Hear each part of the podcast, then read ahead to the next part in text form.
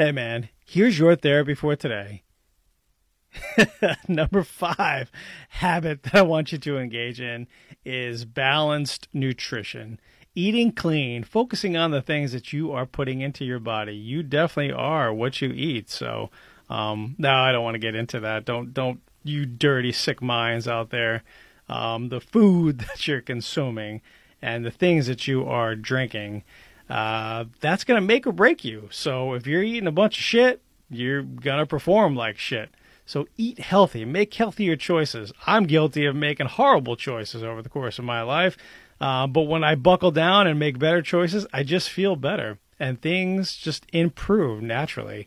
You have more energy and you can see better, hear better, you know, you sleep better, you know, everything is, you know, natural. anyway, uh, you get my drift.